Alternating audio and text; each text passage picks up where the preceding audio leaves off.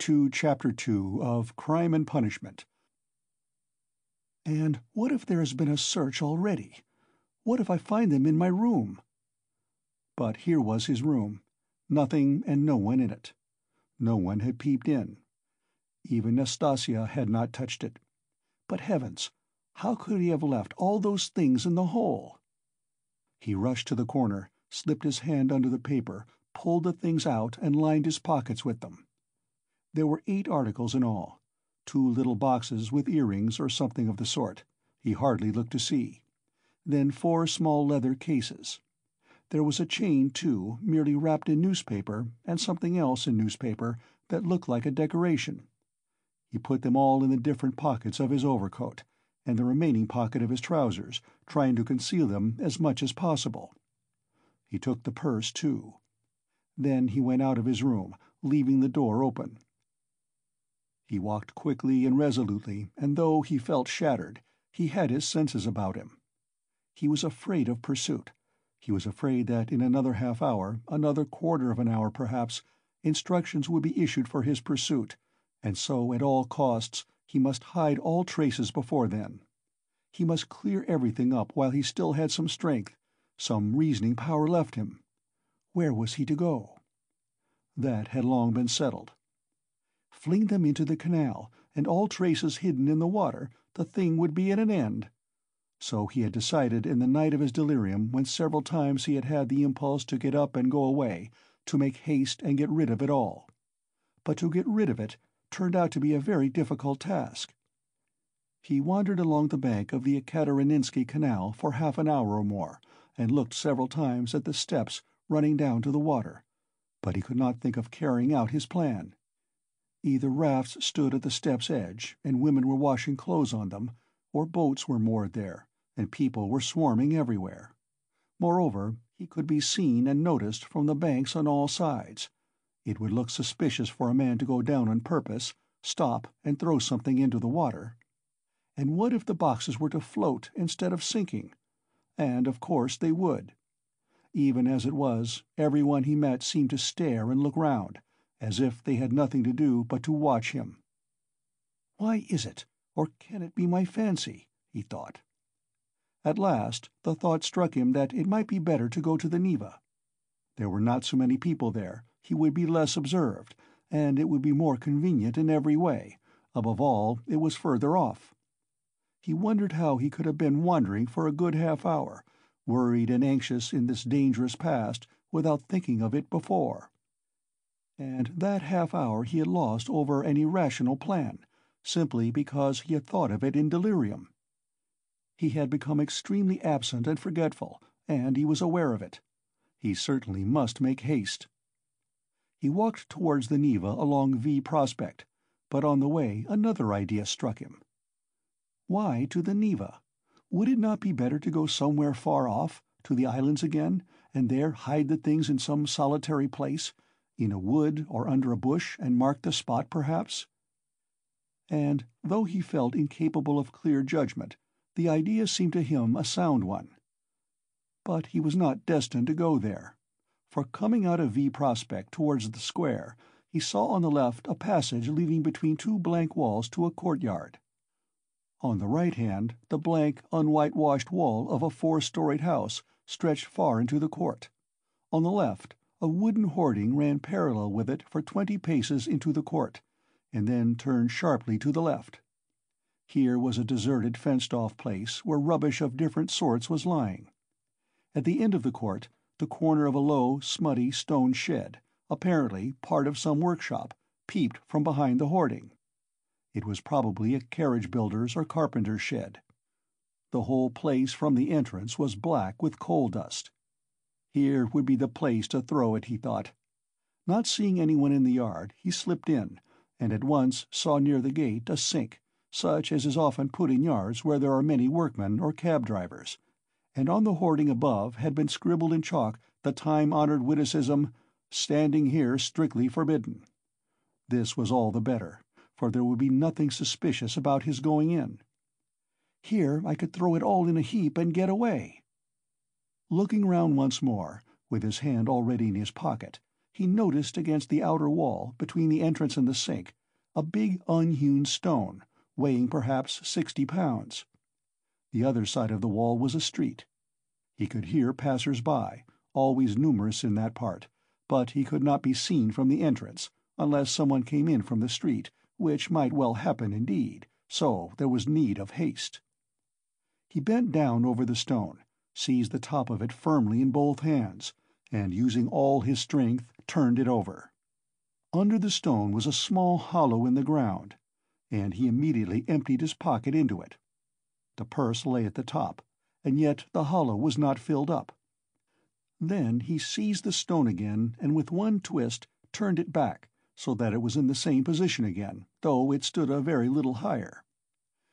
But he scraped the earth about it and pressed it at the edges with his foot. Nothing could be noticed. Then he went out and turned into the square. Again an intense, almost unbearable joy overwhelmed him for an instant, as it had in the police office. I have buried my tracks. And who, who can think of looking under that stone? It has been lying there most likely ever since the house was built, and will lie as many years more. And if it were found, who would think of me? It is all over. No clue. And he laughed. Yes, he remembered that he began laughing a thin, nervous, noiseless laugh, and went on laughing all the time he was crossing the square. But when he reached the K boulevard where two days before he had come upon that girl, his laughter suddenly ceased. Other ideas crept into his mind. He felt all at once that it would be loathsome to pass that seat on which after the girl was gone he had sat and pondered, and that it would be hateful, too, to meet that whiskered policeman to whom he had given the twenty kopecks. Damn him! He walked, looking about him angrily and distractedly. All his ideas now seemed to be circling round some single point, and he felt that there really was such a point, and that now, now he was left facing that point, and for the first time indeed during the last two months. Damn it all! he thought suddenly, in a fit of ungovernable fury. If it has begun, then it has begun. Hang the new life! Good Lord, how stupid it is! And what lies I told today! How despicably I fawned upon that wretched Ilya Petrovitch! But that is all folly. What do I care for them all, and my fawning upon them? It is not that at all. It is not that at all. Suddenly he stopped. A new, utterly unexpected and exceedingly simple question perplexed and bitterly confounded him. If it all has really been done deliberately and not idiotically, if I really had a certain and definite object, how is it I did not even glance into the purse, and don't know what I had there, for which I have undergone these agonies, and have deliberately undertaken this base, filthy, degrading business? And here I wanted at once to throw into the water the purse together with all the things which I had not seen either. How's that? Yes, that was so, that was all so. Yet he had known it all before, and it was not a new question for him, even when it was decided in the night without hesitation and consideration, as though so it must be, as though it could not possibly be otherwise. Yes, he had known it all and understood it all. It surely had been all settled even yesterday at the moment when he was bending over the box and pulling the jewel cases out of it. Yes, so it was. It is because I am very ill, he decided grimly at last. I have been worrying and fretting myself, and I don't know what I am doing. Yesterday, and the day before yesterday, and all this time I have been worrying myself. I shall get well, and I shall not worry. But what if I don't get well at all?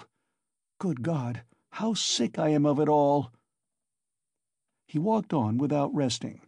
He had a terrible longing for some distraction, but he did not know what to do, what to attempt. A new, overwhelming sensation was gaining more and more mastery over him every moment. This was an immeasurable, almost physical, repulsion for everything surrounding him, an obstinate, malignant feeling of hatred. All who met him were loathsome to him. He loathed their faces, their movements, their gestures. If anyone had addressed him, he felt that he might have spat at him or bitten him. He stopped suddenly on coming out on the bank of the Little Neva near the bridge to Vasilyevsky Ostrov. Why, he lives here, in that house, he thought. Why, I have not come to Razumihin of my own accord. Here it's the same thing over again. Very interesting to know, though. Have I come on purpose, or have I simply walked here by chance? Never mind, I said the day before yesterday that I would go and see him the day after. Well, and so I will. Besides, I really cannot go further now. He went up to Razumihin's room on the fifth floor. The latter was at home in his garret, busily writing at the moment, and he opened the door himself. It was four months since they had seen each other. Razumihin was sitting in a ragged dressing gown, with slippers on his bare feet, unkempt, unshaven, and unwashed. His face showed surprise. "Is it you?" he cried. He looked his comrade up and down, then, after a brief pause, he whistled. "As hard up as all that. Why, brother, you've cut me out," he added, looking at Raskolnikov's rags. "Come, sit down. You are tired, I'll be bound." And when he had sunk down on the American leather sofa, which was in even worse condition than his own, Razumihin saw at once that his visitor was ill. "Why, you are seriously ill, do you know that?" He began feeling his pulse. Raskolnikov pulled away his hand. "Never mind," he said. "I have come for this. I have no lessons. I wanted but I don't really want lessons." "But I say, you are delirious, you know," Razumihin observed, watching him carefully. "No, I am not." Raskolnikov got up from the sofa. As he had mounted the stairs to Razumihin's, he had not realized that he would be meeting his friend face to face. Now, in a flash, he knew that what he was least of all disposed for at that moment was to be face to face with anyone in the wide world. His spleen rose within him. He almost choked with rage at himself as soon as he crossed Razumihin's threshold. "Good-bye," he said abruptly, and walked to the door. "Stop, stop, you queer fish!" "I don't want to," said the other, again pulling away his hand. "Then why the devil have you come? Are you mad, or what? Why, this is almost insulting. I won't let you go like that. Well, then, I came to you because I know no one but you who could help. To begin, because you are kinder than anyone, cleverer, I mean, and can judge. And now I see that I want nothing. Do you hear? Nothing at all. No one's services, no one's sympathy. I am by myself, alone. Come, that's enough. Leave me alone. Stay a minute, you sweep. You are a perfect madman. As you like, for all I care. I have no lessons, do you see, and I don't care about that.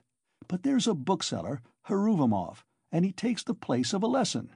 I would not exchange him for five lessons. He's doing publishing of a kind, and issuing natural science manuals, and what a circulation they have! The very titles are worth the money. You always maintained that I was a fool, but, by Jove, my boy, there are greater fools than I am. Now he is setting up for being advanced, not that he has an inkling of anything, but, of course, I encourage him. Here are two signatures of the German text, in my opinion the crudest charlatanism. It discusses the question, Is woman a human being? And, of course, triumphantly proves that she is. Heruvimov is going to bring out this work as a contribution to the woman question. I am translating it. He will expand these two and a half signatures into six, we shall make up a gorgeous title half a page long and bring it out at half a rouble. It will do. He pays me six roubles the signature. It works out to about fifteen roubles for the job, and I've had six already in advance. When we have finished this, we are going to begin a translation about whales, and then some of the dullest scandals out of the second part of Les Confessions we have marked for translation.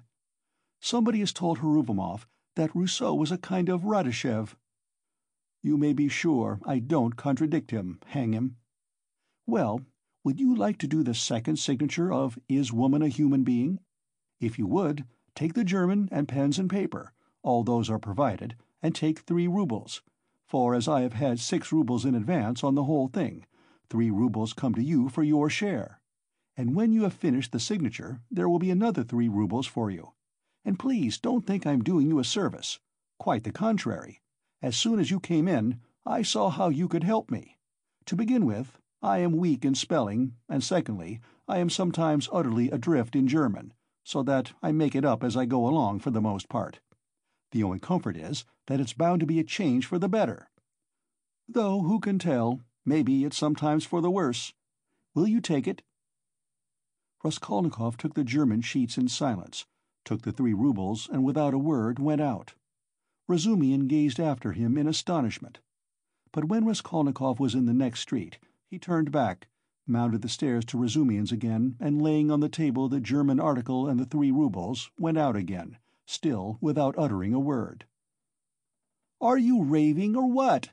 Razumihin shouted, roused to fury at last. "What farce is this?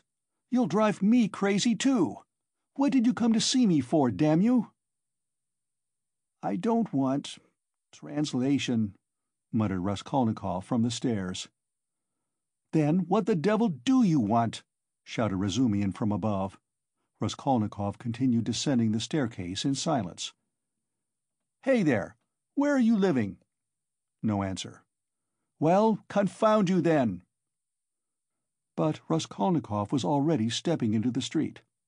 On the Nikolaevsky Bridge he was roused to full consciousness again by an unpleasant incident. A coachman, after shouting at him two or three times, gave him a violent lash on the back with his whip, for having almost fallen under the horse's hoofs. The lash so infuriated him that he dashed away to the railing; for some unknown reason he had been walking in the very middle of the bridge in the traffic. He angrily clenched and ground his teeth. He heard laughter, of course. "Serves him right! A pickpocket, I dare say! Pretending to be drunk, for sure, and getting under the wheels on purpose, and you have to answer for him. It's a regular profession, that's what it is." But while he stood at the railing, still looking angry and bewildered after the retreating carriage, and rubbing his back, he suddenly felt someone thrust money into his hand. He looked. It was an elderly woman in a kerchief and goatskin shoes, with a girl, probably her daughter, wearing a hat and carrying a green parasol. "Take it, my good man, in Christ's name." He took it, and they passed on. It was a piece of twenty kopecks. From his dress and appearance they might well have taken him for a beggar asking alms in the streets, and the gift of twenty kopecks he doubtless owed to the blow, which made them feel sorry for him. He closed his hand on the twenty kopecks, walked on for ten paces, and turned, facing the Neva, looking towards the palace. The sky was without a cloud and the water was almost bright blue, which is so rare in the Neva. The cupola of the cathedral, which is seen at its best from the bridge about twenty paces from the chapel, glittered in the sunlight, and in the pure air every ornament on it could be clearly distinguished. The pain from the lash went off, and Raskolnikov forgot about it. One uneasy and not quite definite idea occupied him now completely. He stood still, and gazed long and intently into the distance. This spot was especially familiar to him. When he was attending the university, he had hundreds of times, generally on his way home, stood still on this spot, gazed at this truly magnificent spectacle and almost always marvelled at a vague and mysterious emotion it roused in him. It left him strangely cold. This gorgeous picture was for him blank and lifeless. He wondered every time at his sombre and enigmatic impression, and, mistrusting himself, put off finding the explanation of it. He vividly recalled those old doubts and perplexities, and it seemed to him that it was no mere chance that he recalled them now. It struck him as strange and grotesque that he should have stopped at the same spot as before, as though he actually imagined he could think the same thoughts, be interested in the same theories and pictures that had interested him so short a time ago. He felt it almost amusing, and yet it wrung his heart. Deep down, hidden far away out of sight, all that seemed to him now, all his old past, his old thoughts, his old problems and theories, his old impressions, and that picture and himself and all, all. He felt as though he were flying upwards, and everything were vanishing from his sight. Making an unconscious movement with his hand, he suddenly became aware of the piece of money in his fist. He opened his hand, stared at the coin, and with a sweep of his arm flung it into the water. Then he turned and went home. It seemed to him he had cut himself off from everyone and from everything at that moment. Evening was coming on when he reached home, so that he must have been walking about six hours. How and where he came back he did not remember. Undressing, and quivering like an overdriven horse, he lay down on the sofa, drew his greatcoat over him, and at once sank into oblivion. It was dusk when he was waked up by a fearful scream. Good God, what a scream! Such unnatural sounds, such howling, wailing, grinding, tears, blows and curses he had never heard. He could never have imagined such brutality, such frenzy. In terror he sat up in bed, almost swooning with agony. But the fighting, wailing and cursing grew louder and louder. And then, to his intense amazement, he caught the voice of his landlady. She was howling, shrieking and wailing, rapidly, hurriedly, incoherently, so that he could not make out what she was talking about. She was beseeching, no doubt, not to be beaten, for she was being mercilessly beaten on the stairs. The voice of her assailant was so horrible, from spite and rage, that it was almost a croak. But he too was saying something, and just as quickly and indistinctly, hurrying and spluttering. All at once Raskolnikov trembled. He recognized the voice. It was the voice of Ilya Petrovitch. Ilya Petrovitch here and beating the landlady! He is kicking her, banging her head against the steps. That's clear, that can be told from the sounds, from the cries and the thuds. How is it? Is the world topsy-turvy? He could hear people running in crowds from all the stories and all the staircases. He heard voices, exclamations, knocking, doors banging. "But why?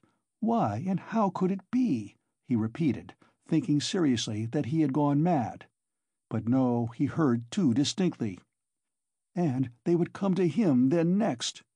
For, no doubt, it's all about that, about yesterday. Good God! He would have fastened his door with the latch, but he could not lift his hand. Besides, it would be useless. Terror gripped his heart like ice, tortured him and numbed him. But at last all this uproar, after continuing about ten minutes, began gradually to subside. The landlady was moaning and groaning. Ilya Petrovitch was still uttering threats and curses. But at last he too seemed to be silent, and now he could not be heard. Can he have gone away? Good Lord! Yes, and now the landlady was going too, still weeping and moaning, and then her door slammed. Now the crowd was going from the stairs to their rooms, exclaiming, disputing, calling to one another, raising their voices to a shout, dropping them to a whisper. There must have been numbers of them, almost all the inmates of the block. But, good God, how could it be? And why, why had he come here? Raskolnikov sank worn out on the sofa, but could not close his eyes. He lay for half an hour in such anguish, such an intolerable sensation of infinite terror, as he had never experienced before. Suddenly a bright light flashed into his room. Nastasya came in with a candle and a plate of soup. Looking at him carefully and ascertaining that he was not asleep, she set the candle on the table and began to lay out what she had brought bread, salt, a plate, a spoon. You've eaten nothing since yesterday, I warrant. You've been trudging about all day, and you're shaking with fever. Nastasya, what were they beating the landlady for? She looked intently at him. Who beat the landlady? Just now, half an hour ago, Ilya Petrovitch, the assistant superintendent, on the stairs. Why was he ill-treating her like that, and why was he here? Nastasya scrutinized him, silent and frowning, and her scrutiny lasted a long time. He felt uneasy, even frightened at her searching eyes. "Nastasya, Why don't you speak?" he said timidly at last in a weak voice. "It's the blood," she answered at last, softly, as though speaking to herself. "Blood? What blood?" he muttered, growing white, and turning towards the wall. Nastasya still looked at him without speaking. "Nobody has been beating the landlady," she declared at last in a firm, resolute voice. He gazed at her, hardly able to breathe. "I heard it myself. I was not asleep. I was sitting up," he said still more timidly. "I listened a long while. The assistant superintendent came. Everyone ran out onto the stairs from all the flats." "No one has been here. That's the blood crying in your ears. When there's no outlet for it and it gets clotted, you begin fancying things. Will you eat something?" He made no answer. Nastasya still stood over him, watching him. "Give me something to drink, Nastasya." She went downstairs and returned with a white earthenware jug of water.